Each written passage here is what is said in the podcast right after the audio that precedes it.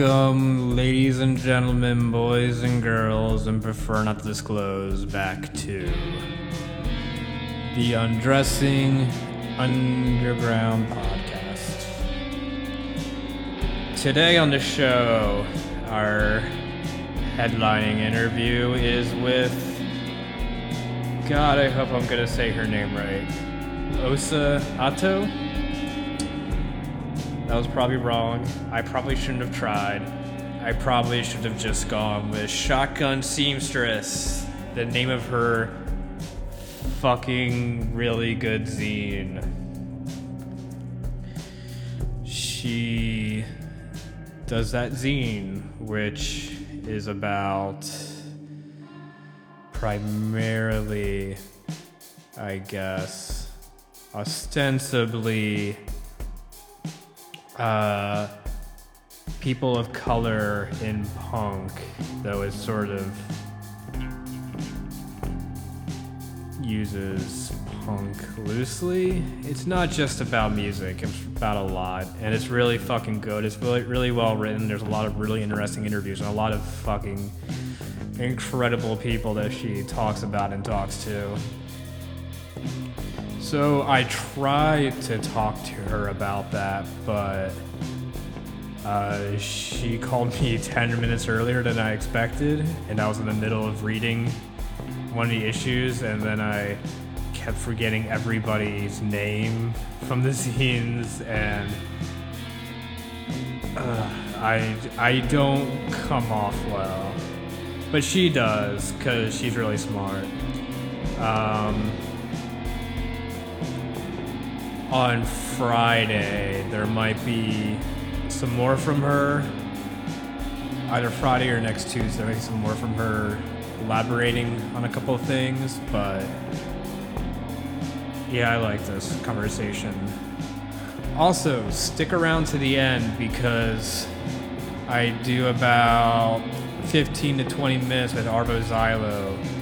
He's on to talk about and promote his upcoming performance in Chicago, and he needs your help. If you're in Chicago, take a listen and consider being a part of his performance.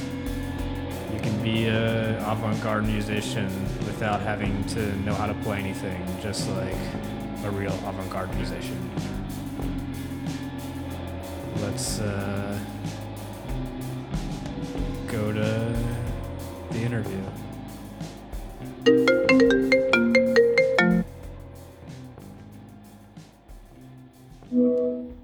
Hey, we are doing Hey, video. What's that? we are doing video. Yeah. Okay, I thought you You only said that better for you, huh? Well, I mean, it just makes conversations easier. I think when you get to see Cool. another person. Um, so do you go by Shotgun Seamstress, or do you go by like your actual name? I go by my actual name. Shotgun Seamstress is just the name of the zine. Okay. Um, how did you get into zine making? I guess. Um, I just been a part of, I guess, like what you'd call zine culture for a while. And I had an idea about making Shotgun Seamstress for a long time before it actually happened. So I don't know. It's just kind of like an organic uh, um, process, I guess. Cool. Um, I don't know. I've been really enjoying going back through the issues again. Like, how exactly do you find? I mean, I guess you sort of describe it, but like, and when you when you describe each person, you describe how you found them usually. But like, how do you do you like seek these people out generally? Um, yeah, but also it's just a result of being really into punk in general. Yeah. Like I know probably like more than the average person about like punk records and punk musicians and stuff and so you just run into some of them, you know, along the way and then yeah, like um like a long time ago, like way way before I ever started writing Shotgun Seamstress, I would just kind of like, especially when the internet started became becoming like, um, just more uh, like omnipresent, I started to look up um, black punk on the internet just to find Hmm. see what was out there. And the only thing you could find for the longest time was that um, Rocktober article called Black Punk Time. Okay. And it's actually still out there, and it's like the most comprehensive list of black punks out there. And they even delve into like new wave Hmm. um, a little bit. So I pretty much like tore through that list as much as I could, and like tried to seek out um, as many of those people as I could find, and also like. But this was at a time when like not everything was on the internet. Like I remember um, specifically knowing Vaginal Creme Davis's name, but never being able to see her like video zines up until like the last few years because YouTube wasn't a thing. Yeah. Um, you know, and it wasn't even that long ago. It's just a lot of things have changed really quickly. Were you like trading tapes at all or anything? Um, yeah, but not for not of black punk bands. Really? Just music in general. So is the whole like because it seems like there's you guys have all like networked like the whole black punk scene to some extent, right? At this point. Um, I mean, it depends how you define it. There's like a bunch of like Afro punk bands that are, in my view, kind of like largely removed from like DIY punk bands. And then I don't know, punk is like a thing where it's like really localized and all spread out. So I'm constantly meeting people that I didn't know before.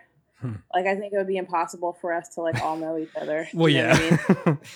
yeah. um, I just mean like I'm, I don't know. I was just surprised that you weren't like really doing much tape trading or anything. I figured there would be some kind of network for Afropunk. I mean, did uh, the term Afropunk come about because of the documentary? Yeah. Oh, okay, I didn't know that. I was I was doing tape trading. Oh, you it just were? was specifically black punk stuff. There's no way to like I mean, aside from my zine and that Rocktober article, I've never come across anything that was like specifically black punk centered. That's so if weird you're to in me, a, though. if you're in a punk, you're just in a punk. And then you have to like you get lucky when you find these other examples. Hmm. So it was just about me being into like punk in general, like listening to like every other punk band that everybody else listens to. There's like really no way to just be into black punk. Like you'd. there's no way to like find all those little secret figures if you're not into punk in general. Well, that's what surprising me because it seems like in a bunch of the articles about different black punk bands, they'll mention that they won't really see many black people at punk shows until they go to a black punk show. Um, so it seemed like there must. I mean, I there's like a black punk scene in Chicago now, at least, right? Yeah, but it's not exclusively black. It's just yeah. really diverse. There's a ton of black kids in it. There's a ton of um, Latino kids in it. Maybe even more Latinos than black people, but it's hard to tell. There's a ton of queers in it. There's white people in it. It's just a really diverse punk scene, but I it's mean, not that's cool. exclusively black. Well, I didn't mean to indicate that. I was just, I just found it curious that like you weren't able to trade that much because because it's like, is it really the internet that's like really made it possible then to network? I no? think so. I think that really helped. But Afropunk, the documentary, was made before everyone was on the internet, like before social media was a really big thing. I think it came out in 2003. Oh wow, So that was like it's like right like, before MySpace. like- yeah, that was like Friendster still. Like Yeah. it wasn't even that big of a thing. So a lot of these things happened with um like uh post sending like actual mail to people, sending call outs. I think um James Spooner, the director of Afropunk, relied on like just his own network of people he knew and trying to like just do a call out. Um, I don't know if that was like through the mail or just putting the word out there. A lot of the black punks I met before the internet was a thing were people that my friends told me I should meet. Like they would just be like, "Oh, like there's this other rad black punk girl in like Pensacola, Florida, and she's coming up here soon and you should meet her." So a lot of it worked like that. Um I mean, trading did happen. Mostly, I would call it just exchange, though. Like Right. a lot of it happened in real life. Like a lot of the um, current black punk stuff I have now, like in terms of zines and stuff, came from trades for the most part. um, but in person. Um, but yeah. Are you trying to organize, like trying to like create some sort of like more of a connected scene with your zine now? Mm, I think that um I feel like that has happened, but not like in one geographic location because that's impossible. Right. Like since I've been writing the zine, I've lived in like three or four different places myself. Really? Yeah, I started writing it when I lived in Portland, Oregon. Okay. Um, I'm originally from the DC suburbs, and I live I lived there for six months between Portland and uh, New Orleans, and wrote um, issue three from there, and then issues four through eight have been written in New Orleans. So, um, yeah, there was never really an aim to kind of try to get us all in one place because I felt like that would be impossible. But I think Yeah. it was more just kind of like a psychological connection, kind of like a, um, like just like a kind of network where you know that there are just more people like you out there somewhere that you can connect to, not necessarily like a cohesive scene. Right. Um. So actually, why did you decide to do a zine instead of just a website or something? Um, it never occurred to me to do a website. Really? It just occurred to me to do a zine because that's like what I saw around me. Like when I was going to punk shows, like I said before, the internet was. I mean, I'm not gonna say it. It wasn't like pre 1994. It was Right. just before that time when like everyone was on it and using Yeah. it in the way that they are now. Um, that that never even occurred to me as an option. Like Hmm. I was just used to going to shows and seeing zines like being tabled and other books being tabled and in Portland, I mean, they had one of the first like zine um, zine fest. They called it a Portland Zine Symposium. I don't know how long theirs has been going on, but it's probably one of the older ones in the country. And I was going that to that in the early 2000s when I moved there. Like I said, I was just like in the midst of zine culture, um, and so it felt second nature for me to make a zine. And maybe I just gravitated toward the medium. I just like zines, so Yeah. that's probably yeah. They seem to be making like a resurgence again lately. Or maybe it's just I'm discovering them, so that's all it is. But does it seem like there's more zines now than there were like I don't know. I almost say ten years ago, but like five years ago or something. Mm, I think that there are more zines now, but I don't think they ever dropped off. I think that there's just more everything now. Yeah, I think there's more punk bands now. There's more people on the face of the planet now. that's a good like- there's just more everything now. Also, a lot of like ideas that were like strictly underground have been like co-opted by the mainstream. And I mean, you'll go to like Urban Outfitters or something and see something that looks like more like a professionally published magazine that they're trying to call a zine. So the concept has been shared through um, like genuine DIY networking and it's been thre- spread through co-optation. So yeah, like tons more people just know what a zine is now yeah. than they used to.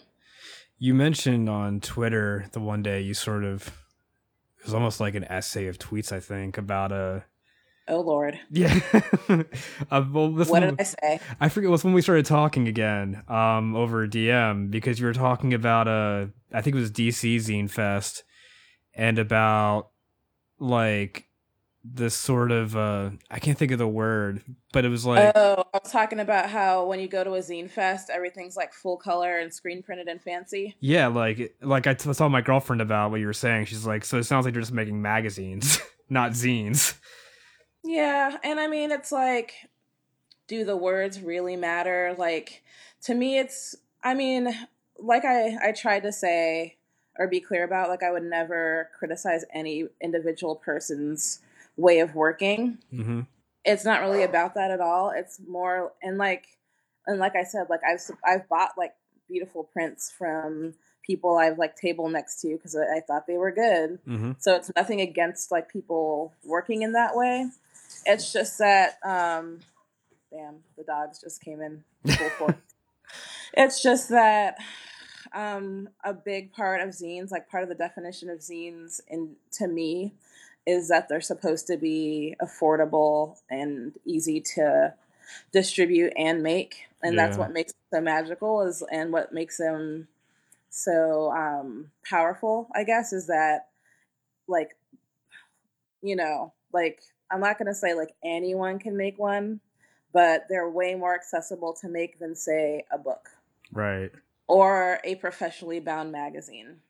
Although these days, that's not actually even true. Depending on the length of your zine and the size of it, it might even be cheaper per copy to get it printed. Hmm. You you know, than um, because of um, the ability to digitize images, you know, and print them. So, but yeah, I mean, I guess I just feel like the power of a zine is that you only need like a pen, a pen and like paper, really, when it comes down to it, and maybe like a bunch of like throwaway magazines or something to cut up, and like it's really just that simple. Like you can make a zine out of whatever is in your house, and I feel like that empowering message that like it's a really accessible medium does get a little bit lost when you walk into a room and everything seems like it was made by people who went to art school and are specially skilled. Right. I know it's the You same. know? Yeah, I know it's the same thing with like filmmaking a lot, like supposed underground films and stuff, and like underground film festivals. And then the things they show will have like special effects and like just these uh, like obviously like budgets and everything. It doesn't seem. I don't know. I also guess like you can get uh After Effects for a month for like twenty bucks now and stuff, and people Yeah. know how to do things and people pirate everything too so they get all the photoshop and shit for free but yeah there's still just something like that rawness seems to be gone from a lot of things now and Yeah.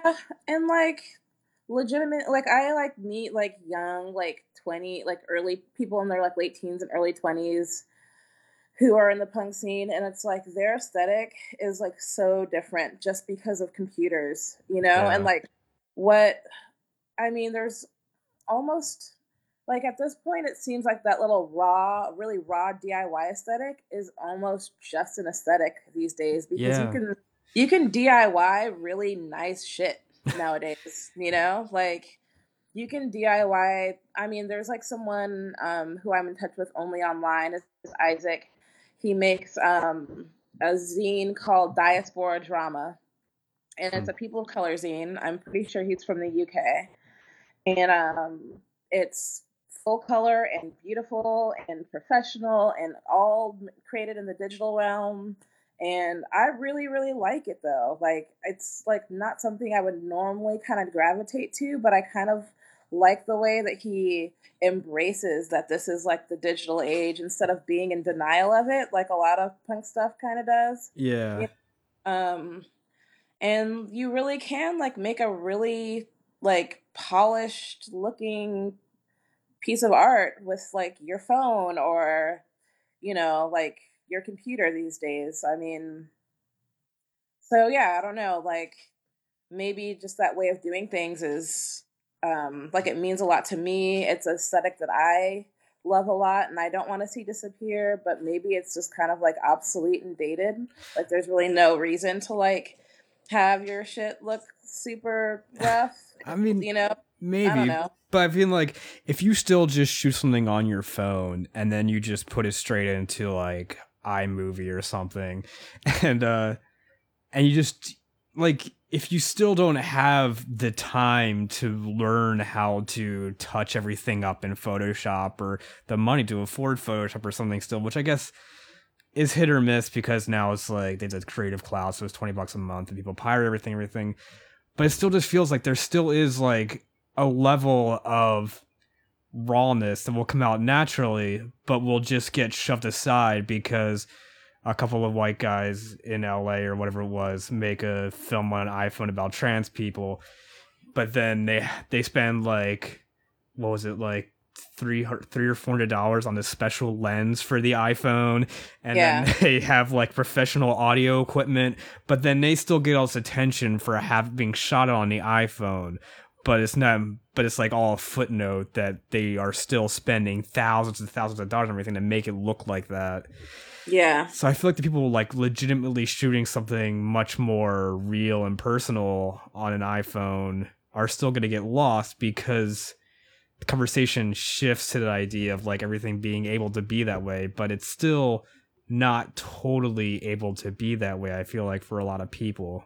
Right. Um I mean, I still think that like no matter what, the the bottom line is that you want people who have something to say to not feel excluded from saying it yeah. because they don't have money or because they don't have like certain whatever other like certain specialized equipment or whatever. Like to me that's the bottom line. So I guess in this day and age it doesn't matter if it's like digital or analog or Xerox printed or what. It's just kind of like I don't know. I, I still want to see art that um, is like powerful and that represents like unique points of view right made by people who um, made with as few resources as possible to show that it's possible to make a powerful statement without having to spend like hundreds of bucks or whatever. Yeah. Have you actually? I know you uh, know. I fa- I found you through them. Uh, the band, The Breathing Light, out of Chicago. Yeah. Have you seen their documentary they made about themselves? Yeah. Yeah, like that's exactly. That's yeah. an example to me. yeah. Know? Like that's an example to me. Like that's DIY. There's still something totally raw about it, but Yeah. also, but also there is production though. there is It's not like some, the- but it has like shifting. Uh, what do you, like, what do you call it? and Um, aspect ratio and everything. Like it, like they obviously use different cameras and they're not like adapting it to it, and uh, they'll do things like the one guy during his solo part of it, like he just overlaps his audio of him talking, so you can't really pick up on everything he's saying. Yeah. Um, so there's parts that are intentional, parts that are unintentional, but it's still like, I don't know. I like that. I I really got into through that because I really liked that they were like just really trying to push things with whatever they had, and they weren't really into taking the time to learn how to make it all match and look perfect. They were just looking to get across their message with an urgency. I guess that's what's lost in all that digital sheen is there's lot, there's a less of a sense of urgency a lot of times. Mhm. Like this needs to be said now.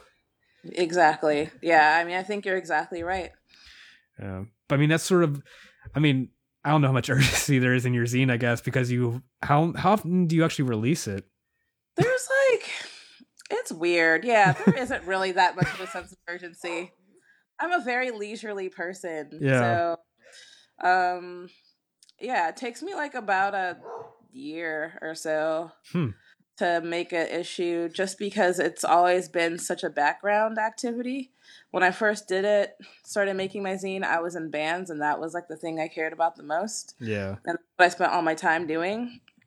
And now I like teach art and I make pottery and have like a little pottery business. So Oh, that's awesome. stuff is like background. I mean, I love thinking about it. It's always on my mind, but it's not something that I actively work on very often. And yeah, I don't know. I mean, also, I've just talked about the fact that the world of black punk stuff is kind of small compared to like the world of punk in general and then finding what you're actually excited about within that small world is even like a tinier amount of things. So it would just take me a while to like actually accumulate a bunch of stuff. Like it wasn't like i was covering like every punk band with a black member i could find. It was Right. like i was covering the ones that like i either like got to see live and loved or like just actually really really connected to. It just took a while because like i said it's all about being into punk. It's like going to shows buying records being into all kinds of bands. Like most of the bands i listen to have like three or four white guys in them and then like every once in a while you find a band with a black punk in it and it's a band that you actually like and it's exciting but it happens like once in a blue moon you know what i mean or at least i don't know it's happening more and more often these days Yeah. but I mean, if you look back on the history, it's like, you know, there's like a few. Yeah, like bad Little- brains and that's like all I can really think of. well, a I band mean, called you- Death.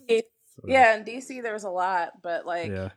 but that was all in like kind of one period of time, right? You know, like the span of like 10 years or something, you know? Yeah. And not all those bands I love, you know? yeah, I guess it goes without saying. I mean, you know, you just can't like like a band just based on that, you know. Yeah, and actually, I find it interesting. You actually will cover people that you don't necessarily like too, like in your violin issue, which had a lot of urgency, I guess, because you just the the one about punk with violin, I think it was. Yeah. Yeah, which you just like wrote hand by hand. I think in one day it said. Yeah. And uh there was at least one band in that. I think it was with the guy from the Bad Seeds, maybe that you said just straight up like. Uh, you mean um the Dirty Three? Maybe, I forget. But I remember you just like straight up like I've never really been into this band, but I, but what they do is interesting, I guess. And mm. I, I, liked all those bands. I Did remember you? saying about the Dirty Three that I don't really listen to a lot of slow, dirty music anymore. Okay. So like I never really put them on anymore, but for a certain amount of time I really liked that band. And um but yeah, I mean I pretty much try I mean try to write about stuff I like cuz it actually inspires me to say something. I don't really have a lot to say about the stuff I don't like, so right. That's just something I was realizing earlier when I was rereading some of the stuff is that uh I like that it's not always interviews, that sometimes it's just essays about what it means to you. And it's as interesting as reading an interview with the person because that's the other half of making anything really is the impact it has on a person. So I learn as much about um uh say the the black drag queen in New York making the short films.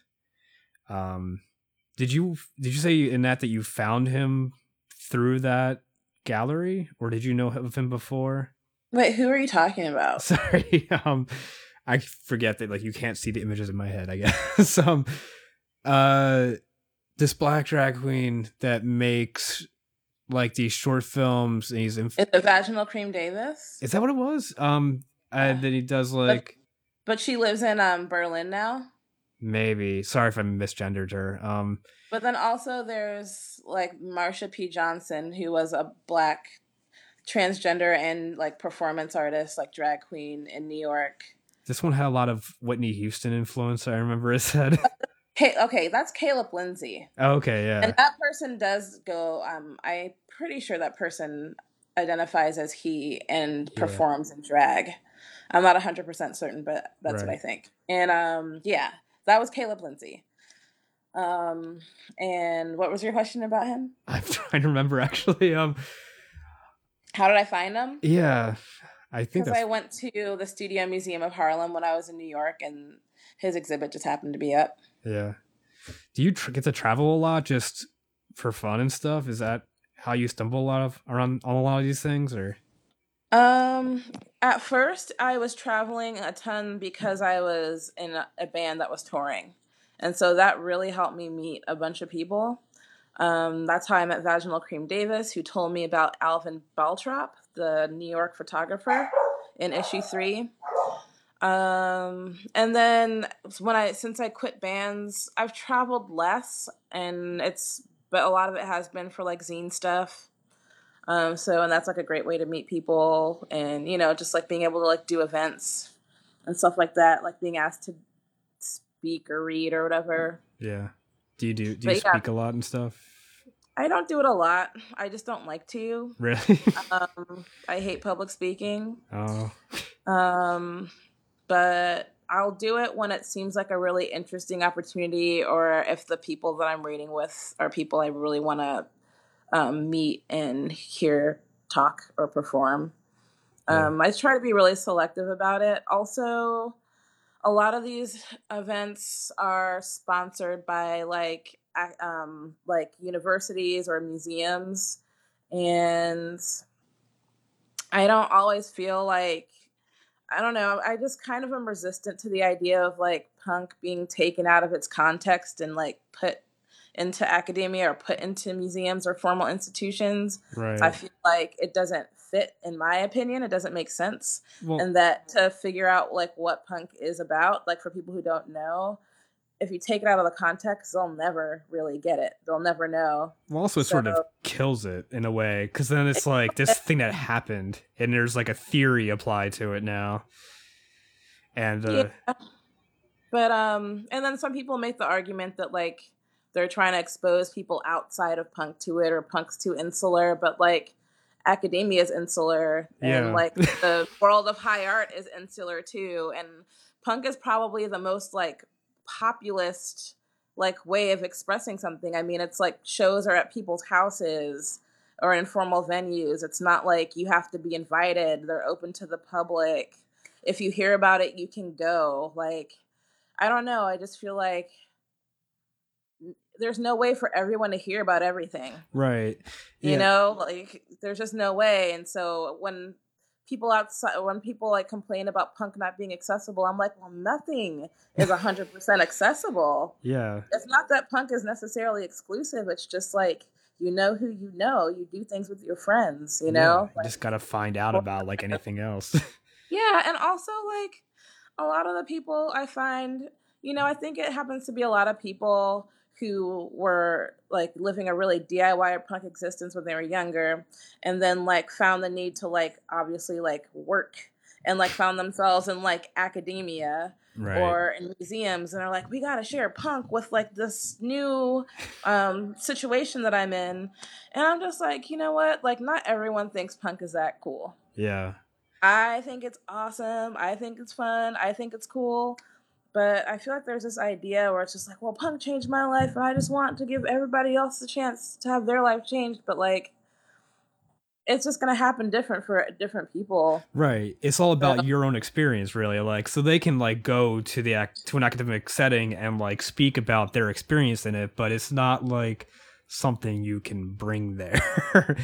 yeah. So anyway, that's just a long ass explanation as to why I don't like super prioritize like academic and museum stuff, but I'll do right. it occasionally, like when it seems like it's going to be fun or yeah, when it seems I don't know like an interesting event or whatever. But I mean, the, what I was trying to say earlier about academia is like I look at um like in the uh, 60s with film there was like this huge there's like all these new wave movements all around the world and uh, all these people doing new and innovative things and a lot of those things got intro like they like the French New Wave sort of developed film theory in a way, and then those theories are still just what's being taught now as film theory in school in academia, but those filmmakers continue to move on beyond that but what they're do but what they're doing after that isn't really incorporated. So like once becomes um a theory it's like it's just set in stone. So if punk were to be theorized somehow it would just be that. It wouldn't be a living breathing thing anymore. It wouldn't be able to evolve with the people in it and everything. Yeah. I mean i don't know. I've been a part of like some cool um discussions and i don't um think that other people shouldn't do it. I'm just yeah. saying that my zine speaks for itself Um, I feel like for a zine, it's hell of accessible. Like a lot of zines, especially in the past, did not stay in print very long. They a lot of people didn't make more than like 20 copies to give their friends. I've probably made like hundreds and hundreds of copies of every issue of my zine. Now it's in a book. Like it's oh, out yeah. there and I'm not worried about it. And like I just feel like you can get way more out of just like reading finding it at someone's house and reading it there than like having me like rattle on and on and on about it. Yeah. And it's it is really good too. Like you do clearly put a lot of into the writing and everything. And do you actually write it on a computer or do you you don't do it on a typewriter, do you?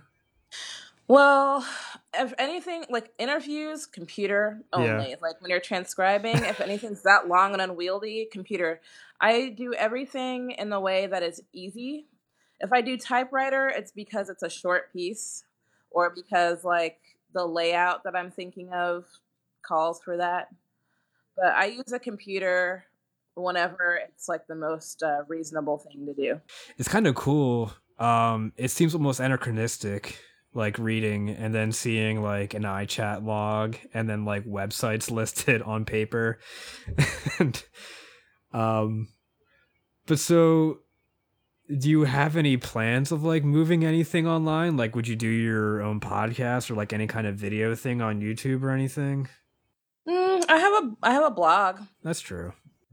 Um, and it doesn't even get updated that much. It's not even kind of like a journal blog. It's more like, oh, here's an interview. It's usually like a piece that I want to share with people. Um, I don't know, but I also want the blog to be kind of just like a standing resource in a way. And I feel the same way about the zine. Like it's not just about like every stupid little thing that comes into my that pops into my head. It's more just like things that I think are interest like are like are worth being remembered. So I try to have the blog, and I mean, and that's why it's kind of like it focuses a lot on history. It's not just like every little thing that's happening like today. It's more just the things that I think are memorable that are happening today. And then like things that I am inspired by from like the history of punk. So from like the late 70s up until now. Um, but like I said, I mean, I'm not putting a lot of effort into the zine right now. I mean, even making number eight was kind of a surprise. Hmm. I have other things going on that are more like present and pressing in my life. It's just something I do because I love it. And yeah, I don't put any pressure on myself to like uh, make new issues or produce more content. Like I basically wait to feel like inspired by something and then I'll do it. Like so I don't really have a lot of plans. It's more just like one day I'm gonna get really stoked about a certain band or something and something will come out of that. But I don't really have a lot of plans really. So do you like build it around that band? Like do you try and find like a thread from there to other bands? Is that how it goes? Mm, I mean, I feel like there's a couple ways it goes down. Like either I do an interview with an artist or a musician, or I end up writing about um I don't know, kind of like okay, like the the thing I'm trying to like figure out a way to I don't know, like classify all the other writing that I do that isn't interviews. Like, did you happen to read like Okada Boys from number eight? It's like the newest one. Uh, I only saw some of the scans in that that you had on the page. Well, I don't know how to cat- categorize it, but I don't know. There's kind of like this way that I guess I've been able to like talk about certain context, like whether it's like Washington D.C. in the early '80s or Lagos, Nigeria, 2015, and let people know kind of what that context was like, and then like tie it to the idea of a certain black expression that I find rare or rarely documented, hmm. whether it's like black people um like creating bands out of like beating plastic buckets and making go-go music or like me looking for a secret subculture that may or may not exist in Lagos, Nigeria, or I don't know, like talking about like a photographer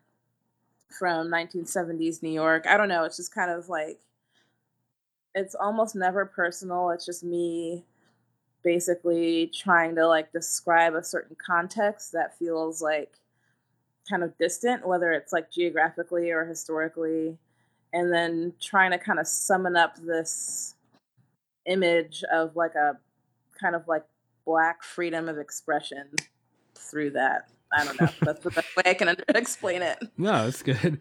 Um, so I'm curious. Did you end up finding anything in Nigeria? Because I I read the parts of it where you were talking about looking for like a subculture, not being able to define a subculture because there's no real mainstream there in a way. But were you able to find anything going on? Well, if you really want to know, you're gonna have to read issue uh, number eight. Yes, and then you'll find out everything you want to know. I'll buy it. And I didn't say that there's no such thing as a mainstream in Nigeria. There really is. Okay. I said that it's hard to define subculture there because there's a lot of um, like tribal diversity right. and religious diversity. So the way that you sub- define subculture there is different than the way you define it here. Is basically the point I was trying to make. But there definitely is a mainstream, uh, like there is a mainstream like in Nigeria for sure. Okay. Yeah, I was a little confused by the description, I guess, because I I sort of assumed there had to be, but no, I guess that yeah. Yeah, you got to read the whole thing, and then you'll then you'll get it. yeah, I definitely do want to read it because yeah, I wish I could ask more about it because it is really interesting. And I was really interested too by um your interviews with other Nigerian American punks because it's such an interesting. All three of them. Well, yeah, but it's an interesting niche to try and like um define, I guess, in a way. Wait, are you including yourself? Was because there were four including you, weren't there? Yeah, including me. There was only three. No, four including me. Okay, yeah, I was gonna say three others. Yeah, Yeah. three others.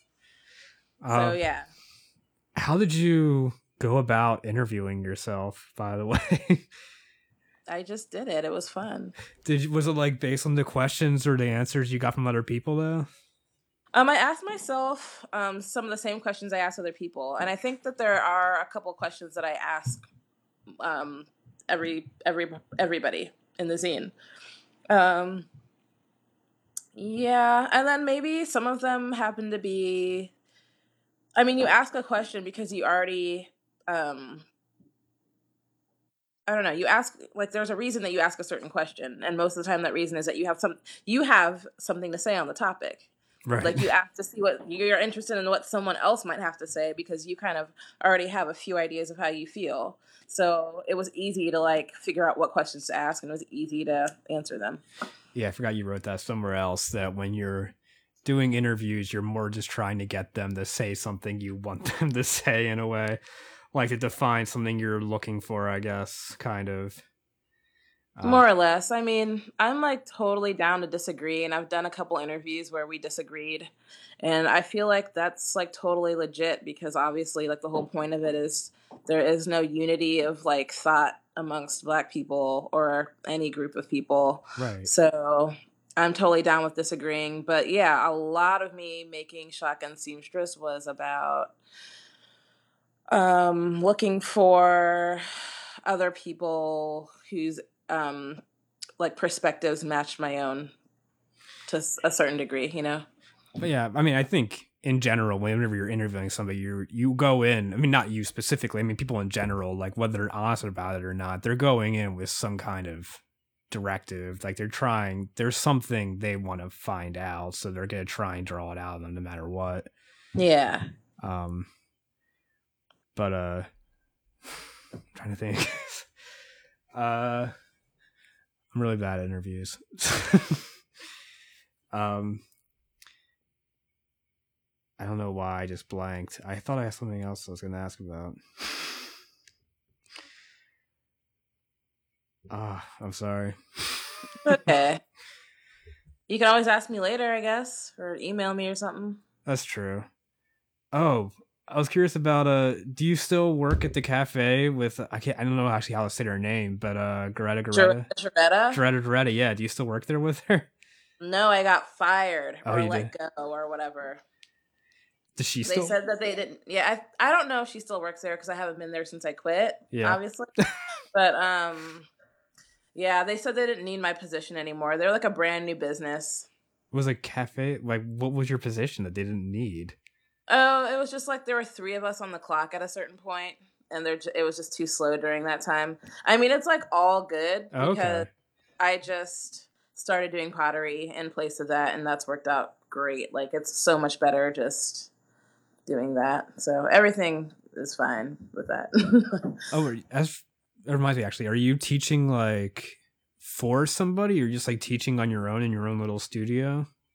Oh no, no, I it's completely separate. I teach art to elementary school kids. Oh, okay. Oh wait, like at an elementary school? Or like or Yeah. Oh, that's cool. So you actually have like a salary and everything. You're not like Oh no, it's a part time oh, position. so you're still No sort of salary here. I just like working artist basically. yeah, well, that's cool. Independent contractor life. Do your parents still give you shit about it? Yeah, of course. I mean, I, I think they they like that I'm that, that I've like made pottery into a little business. They like that. So, and also I'm 36 now. They kind of know how I am. um. Oh, Fred, I wanted to ask about uh the bands. Were you were you playing violin in them? I played violin in New Bloods. Okay. And what kind of sound was that? Like, like how exactly do you define punk? Really? I don't. I guess Yeah. I. Yeah, I guess I don't. Like, I mean, you mean in terms of the aesthetic or like the movement that happened in the late 70s? I guess just any of it, because it's such.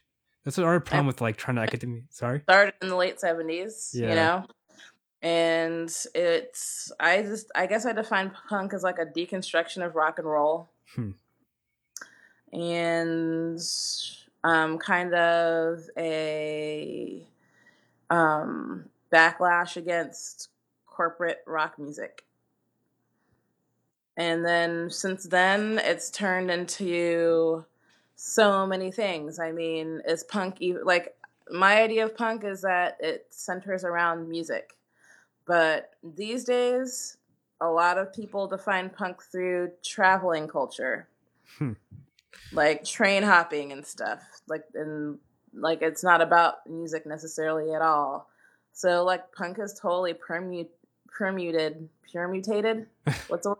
I'm not sure. So, like all these different subcultures. Like there's all these different subcultures of punk now yeah. within punk. There's all these different like branches off of it now. So it's it's become hard to define, but in the beginning to me it was like a subculture that started in the late 70s that was a backlash against like corporate corporatization of rock music. That was like a youth a heavily like youthful subculture, a lot of like freaks and eccentrics, queers, women, people of color were a part of it from the get-go. But beyond that, it's like really hard to define because so much has happened underneath the umbrella of punk, especially like from then up until now, 2015. So you still just consider like everything you're doing just be like anti-corporate and deconstruction then in a way? I guess so. Yeah. I mean, it is a deconstruction. Like, we were just talking about how, you know, I mean, to some degree, like, cutting and pasting with my hands is. It's just the way that I like to do things and the way that I know how to do things. Like, I get frustrated when I try to use Photoshop instead of just cut and paste. Yeah. Other people are the opposite, though. right. But in that way, like my style of layout or what some people call graphic desi- design is a deconstruction because I'm not even using like up to up to date um, technology to create what I'm creating. It's not even to me. It's not even like anti-corporate. It's just like aside from it. It's not even like I'm trying to go against it. It's like I'm even just ignoring it to some degree and doing my own thing. See, I mean, I guess it's interesting because, like, uh, when I did this sort of documentary thing about this noise festival, I we were asking a lot of them like what they consider noise to be, and it didn't really seem that different from how I would define punk, and uh, like, yeah, I don't. It doesn't seem like punk really necessarily needs to be anti something to just be like it just needs to be parallel to it really like the attitude is like doesn't need to be aggressive as much as like indifferent to what's going on just doing what feels right and what sounds good to you and everything Yeah, I think it's definitely both. I think like traditionally, if you can use that word regarding punk, it's definitely anti. It's definitely like I hate this, I hate that. Like punk is like kind of really negative, and I feel like it has to be anti in order to define itself. Like you have to be like I'm a punk and I hate hippies, so that you no one can be with a hippie. yeah Yeah, you know, like so I think like punk hatred is just like a way of like defining yourself against Get out of here, you guys. Here, this is what's going on. Aw, they're cute They are really cute. They're just so loud and rambunctious. yeah. So yeah, I think there's both. I think there's definitely like a big anti strand that that runs through punk and then there's also just the I'm just doing my own thing, like almost like living outside of society kind of thing, you know? Yeah. Well, I, I would think it would have to lead to that anyway, because like it's not like you're gonna keep up on mainstream culture to keep finding out what you're against. You're not gonna be like checking the Billboard Top 100 and going through it to make sure that you're specifically rebelling to each thing in there. Yeah, I mean, that was my that was how I went about it, but I feel like that is no longer how it is. I feel like punks nowadays seem to pay a lot of close attention to pop culture. Really? Um oh yeah. I mean, yeah. Like every punk I know is like super into like top 40 rap and stuff like that too. Oh, um, they're into it. Huh? They're in they're at they're into what's popular? They're not a so yeah. so everybody that I know that's into punk is like way into pop culture as well. Like hmm.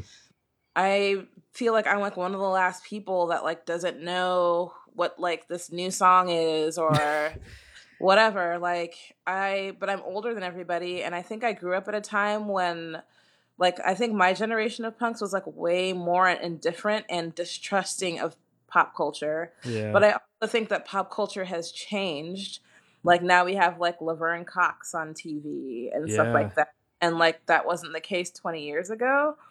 So I think that people are confused. I mean, I still don't trust that shit. I don't care if it's like a black person, a gay person, a trans person. If you're part of Hollywood, I still am like kind of looking at you sideways like how are you contributing to this like awful structure? You know? So I feel like every time there's like an image of anything in mainstream media, it kind of works against us because it sets up a new difficult standard to which none of us can rise to. yeah. you know, or meet. I don't know. That I mean other people have to define that for themselves, but I'm like constantly I mean just like for me looking at like images of like black women in mainstream media. Like, I mean, Still it doesn't all thin black women. like they're thin. They yeah. all have like long hair and da da da. Yeah, straightened hair a lot of times, and you know, like I know long ass weaves and stuff like that. It's just yeah. like I don't know, like I still don't trust it. I still don't love it. I try to be like I just feel like I got tired of feeling like a Scrooge all the time. So I will like watch Empire if everybody else is watching Empire. You right. know what I mean? But I don't really care. I don't. I'm not like, yeah, I just don't care. It just doesn't mean it mean anything to me. It's like eating candy or something. It's like it's good, but it's not nourishing. You know? Yeah. And like I look to like my friends' art and like the art of people who I don't know. Like I just look to like other places for like art that's actually and entertainment that's actually like nourishing to me, not mainstream. Well, back to uh, we are talking about the beginning of this, I guess, is do you find that that art is usually sort of rough around the edges too, like not trying to replicate that sort of something I see a lot now with DSLRs is like the very shallow focus, and everybody looks like they're making a commercial when they're making a short film. Do you find that like what you're watching and what you're looking for through friends art tends to be a little bit rough around the edges still, like not very clean. Probably looking. Because of what like we have access to. Yeah. But then also, I mean, I I love like I actually do like going to like galleries, museums, and looking at art. Like, oh well, yeah. I don't know. Like I went to uh, like I did a um event at Brooklyn Museum, and around that time, that same time, or during that same time, Kehinde Wiley Wiley had a huge display up he is legit. He's professional. Everything is crisp and perfect, and I loved it. Yeah. So it's not like I'm always looking for a certain thing. I like no. all sorts, but but yeah, a lot of like the art that I tend to absorb that's like made by my peers is rough around the edges because that's like all we have. You know. Yeah. That's what I'm trying to say is like I I feel like it felt somewhat similar the idea of like the clean, rich looking person um, affecting the view of the person that doesn't have the ability doesn't have the financial ability or anything to present the same way. it sort of felt like we were talking about earlier with a lot of art where there's this expectation now that even if you don't have a lot of money that you're still going to be presenting like putting together this clean looking thing even if it still isn't totally feasible if you don't have the money or if you're not going to steal the software online or something and spend every waking hour trying to figure it out. um, yeah. I mean, I think all we're talking about is just kind of trying to keep capitalism at bay yeah. so that we can be creative and not constantly feel like we're lacking something. Like we don't look right because we can't afford XYZ items or we can't make art because got it? What's going on there? Sorry, my my cat was going to knock over these bottles. or that we can't make art because we can't afford XYZ items. It's basically just trying to I don't know, like um try to stir water on him. Did it work? Yeah, he went down. um But yeah, I mean, it's basically trying to like decrease the hold that capitalism has on us all, so we can feel a little bit fulfilled and not constantly lacking something, and we can feel empowered to make art and like be who we are without needing to like purchase our aesthetic or our identity. Yeah, I like that. Bottom line. Yeah, that's a really succinct way of putting it. Is just purchasing your aesthetic and your identity because that's a lot of what it is in the end. Um, yeah, I mean, I guess that's good. Let's see if anything else you'd like to add or say. Um, not really, but it was a good conversation. And if you think of anything that you want to ask me, you can email me or we can talk again. Sure. Oh, real quick, is there any way to hear your music with New Bloods? Um, I think we have a Bandcamp that's like through Kill Rock Stars. Oh, cool. And yeah, there's a Bandcamp of our entire first uh, LP. Awesome. I... And then I'm sure you can find the seven inch like on YouTube or something like that. All right, cool. Well, thanks for talking to me. No problem. Have a good night. You too. Bye. Bye.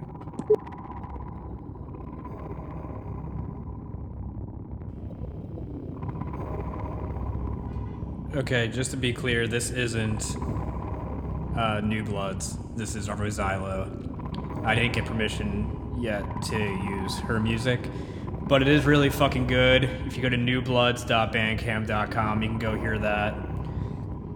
Um, but yeah, here's Arvo Zylo.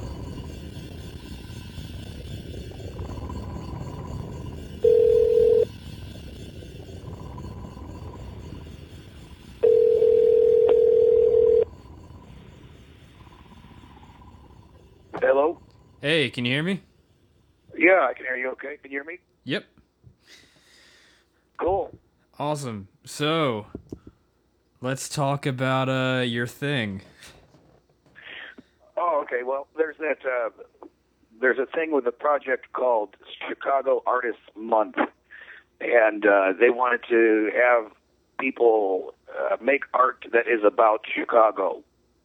And I actually have had this idea for over a year, but you know, uh, it's like we're okay. Who's going to want to buy 20 cables and 20 adapters and all this stuff?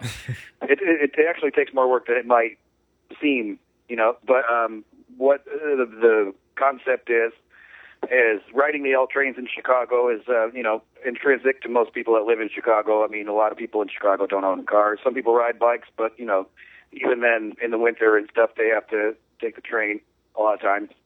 So um, I personally ride the train all the time, and you know I get information from you know what I hear a lot of times. I, I a lot of times um, I'm meditating or something, so I just I only hear things. I don't see things that much. So wait, you mean like um, you're you're like sitting there closing your eyes, like like yeah, I, I I often wear sunglasses and I have a hat on, so it doesn't really you know most people think that I'm either sleeping or you know, but um, anyhow, you know, I, I sort of, uh, especially I, I've traveled the, the the Midwest quite a bit on buses and things like that, so I hear people listening to music, and uh, I just wanted to sort of like subtract and add with that concept in a controlled environment. So basically, what I'm having people do um, we'll have 20 seats set up like a train, and we'll have a projection of videos that people have made of their rides on a train. It'll sort of be like a montage.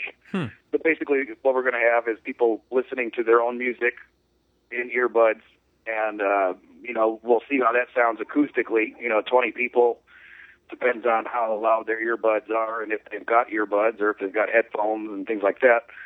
Uh, but I actually like, especially sitting in the middle of a bus and hearing on each side, you know, uh, the tinny sounds of snares and you know, just a montage of crappy music, basically.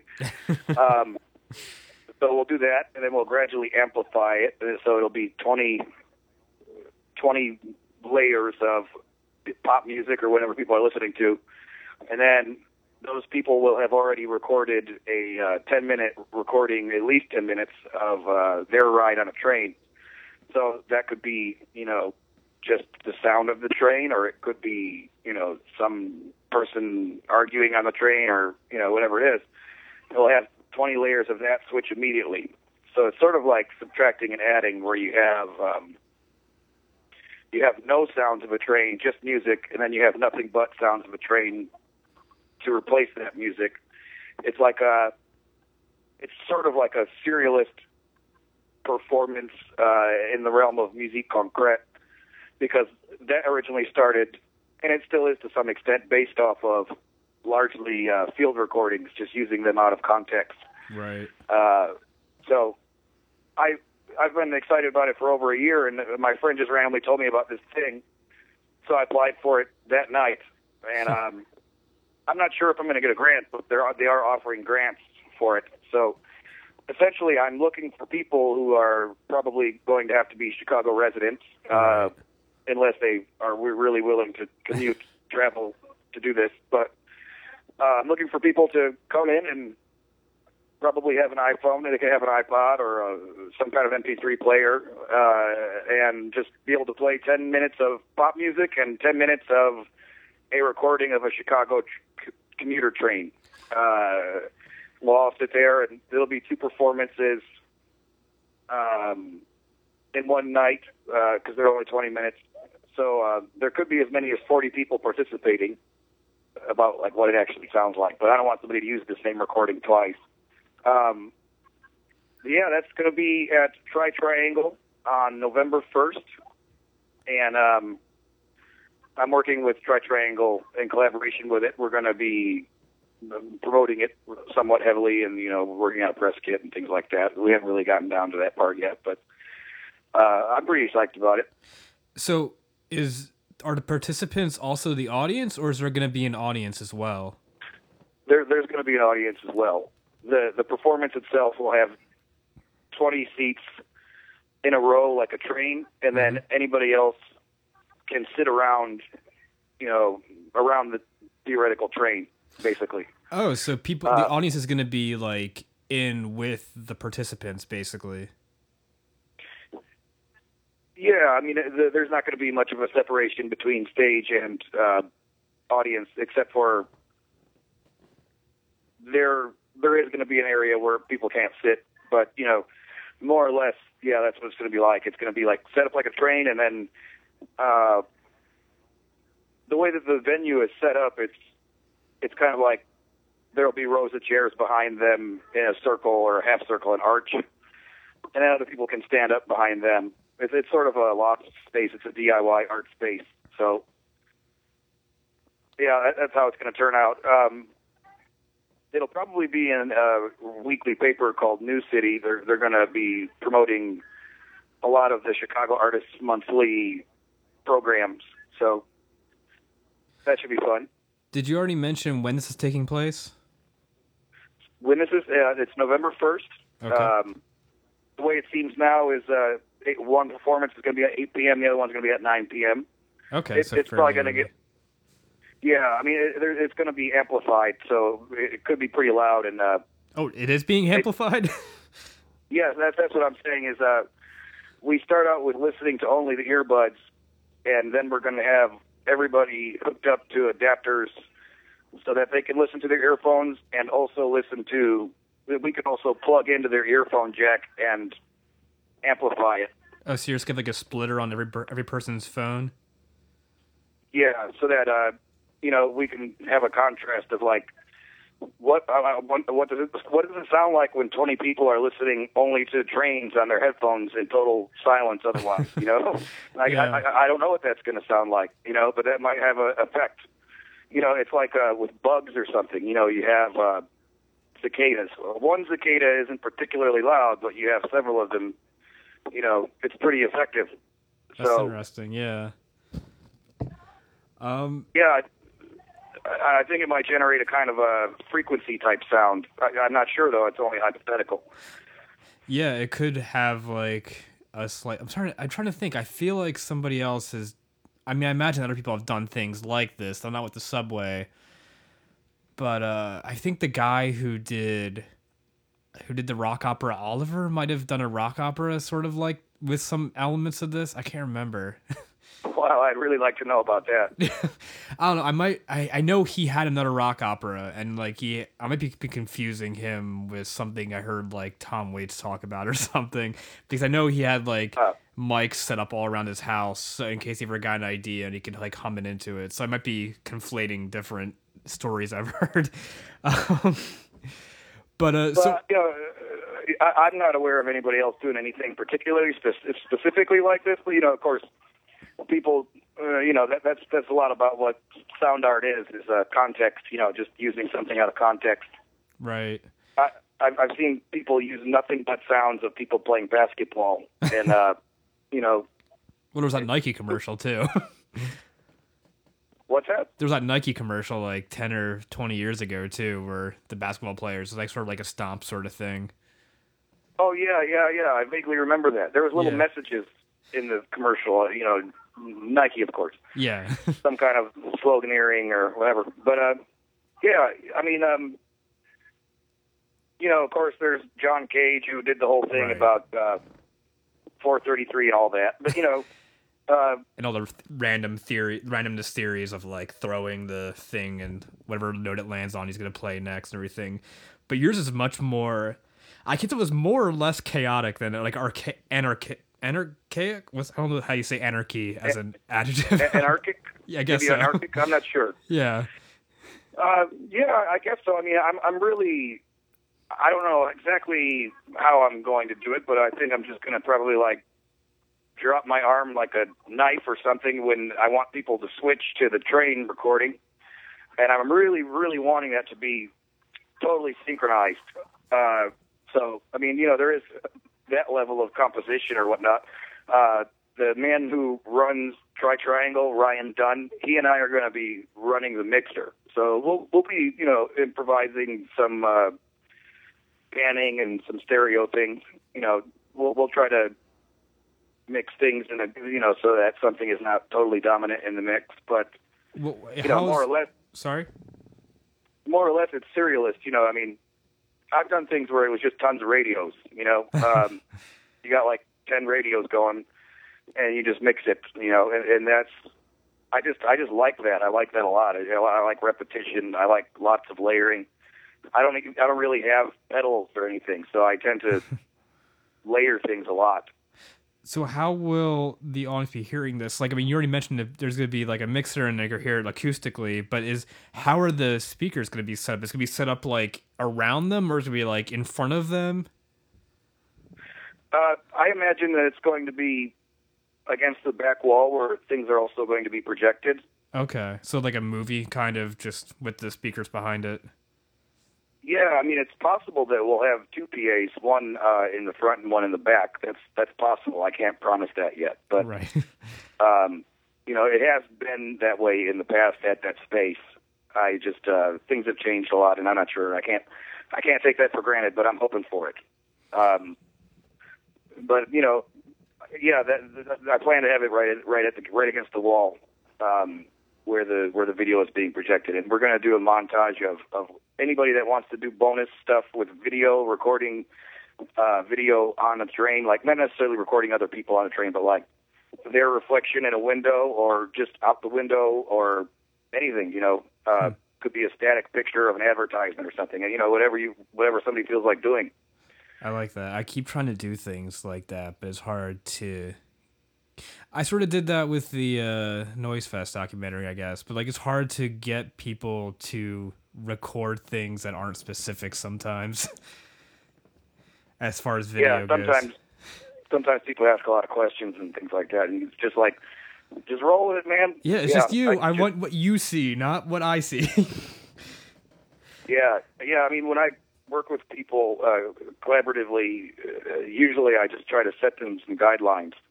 Uh, like basically, it's sort of like I see potential in other people, and you know, I I I, I don't want to like tell them exactly what to do because then you kind of ruin it, you know. But just say, okay, well, let's see what you do when you have this and with this pedal and you know this this particular scenario, and we'll see if we can work out a collaboration that way, you know. yeah. Uh, but a lot of people are just like, well, do you want it to sound ambient or what do you, you know, it's like, I don't, I don't know how I want it to sound. I want to see what you do. That's, you know, Yeah, I want to take whatever you. d- I want to. It's like I want you to play the trumpet or something, and I want to take it and like just. I want to take your personality and then do whatever you have. Like I don't know. Like eh, it's hard to explain to people. I guess I can't even explain it right now. Still, you play. We played it better Oh, already.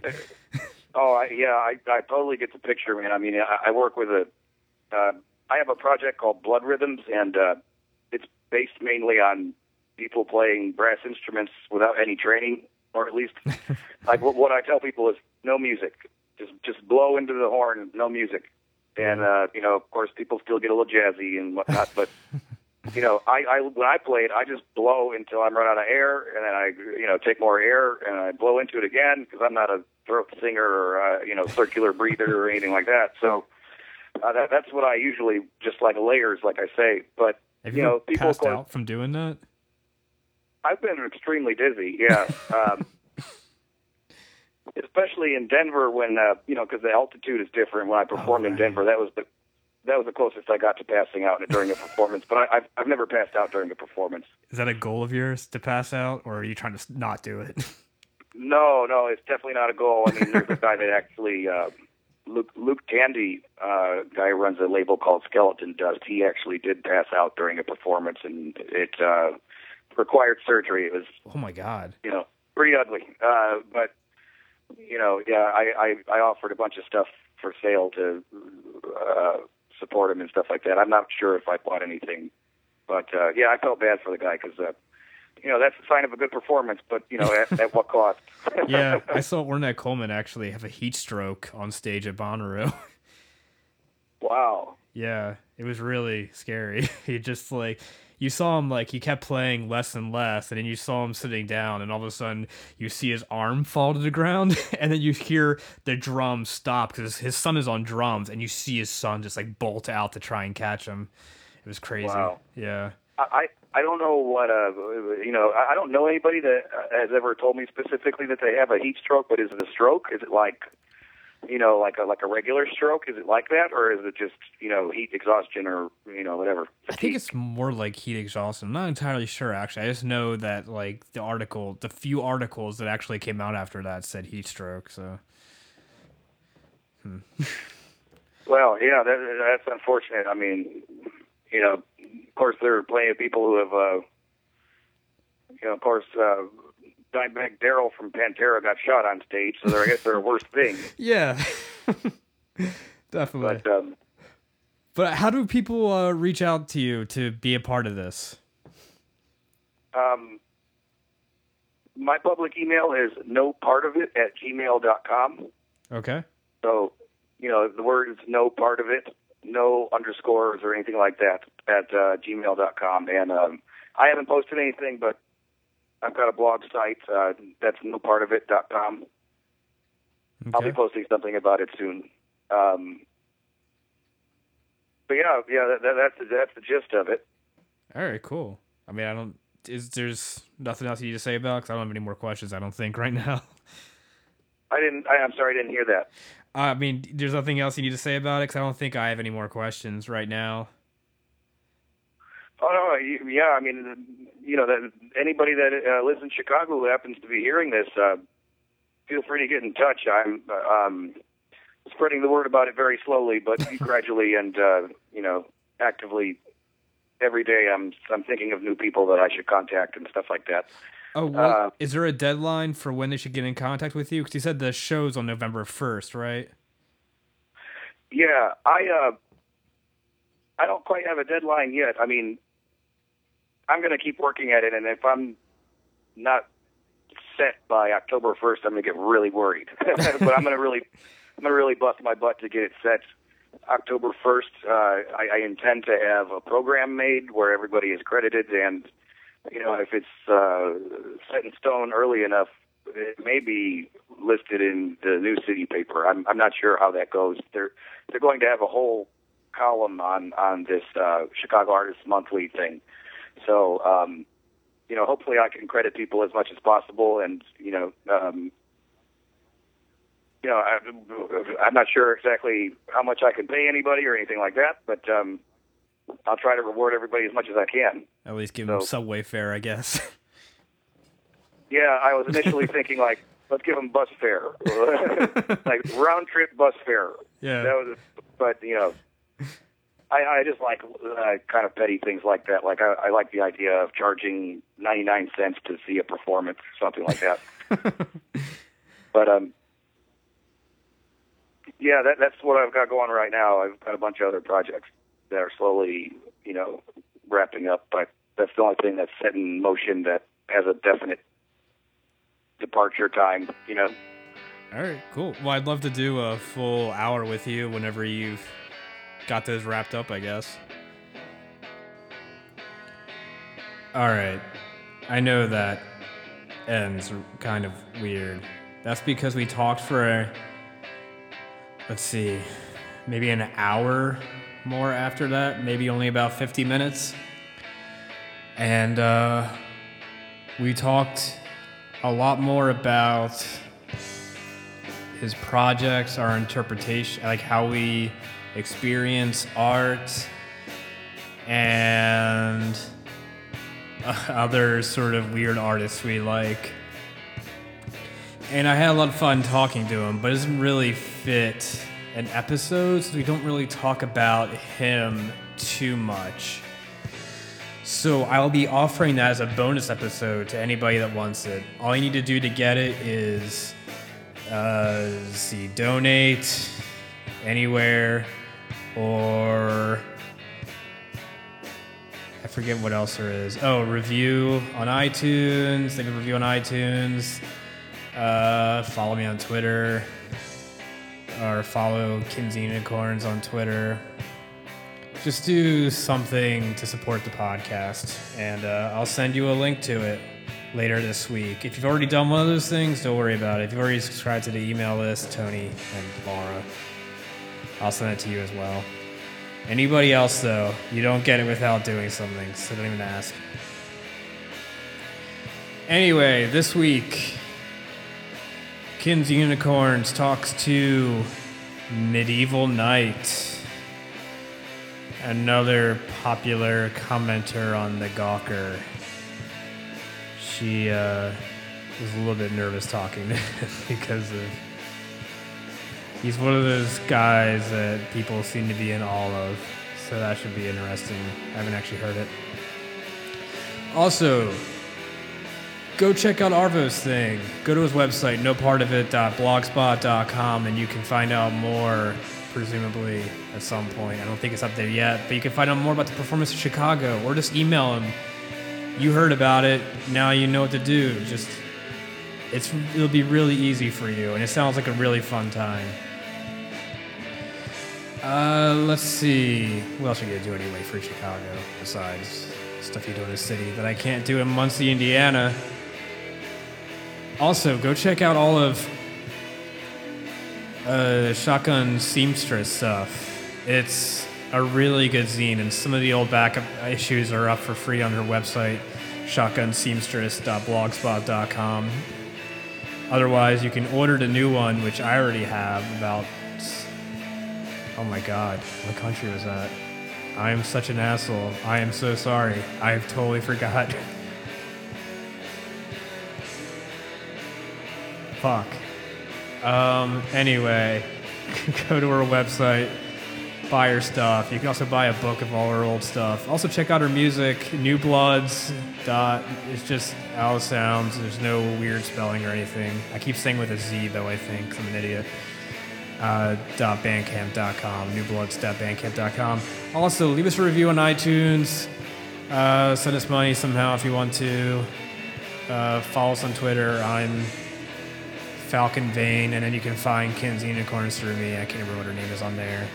Send us your short stories, guest suggestions, poems, etc. to the blog, or or you can leave us a voicemail at 260 punk pod if you want to promote something, or you can talk to me if you want to promote something. I'll talk to you like I did Arvo. I guess I'm out of time. Come back on Friday. Come back next Tuesday. I'm talking to Hassan, a guy who's seen the Disco Biscuits more times than you've seen any band, or probably even listened to your favorite album. The music stopped a little bit ago, didn't it? All right, bye.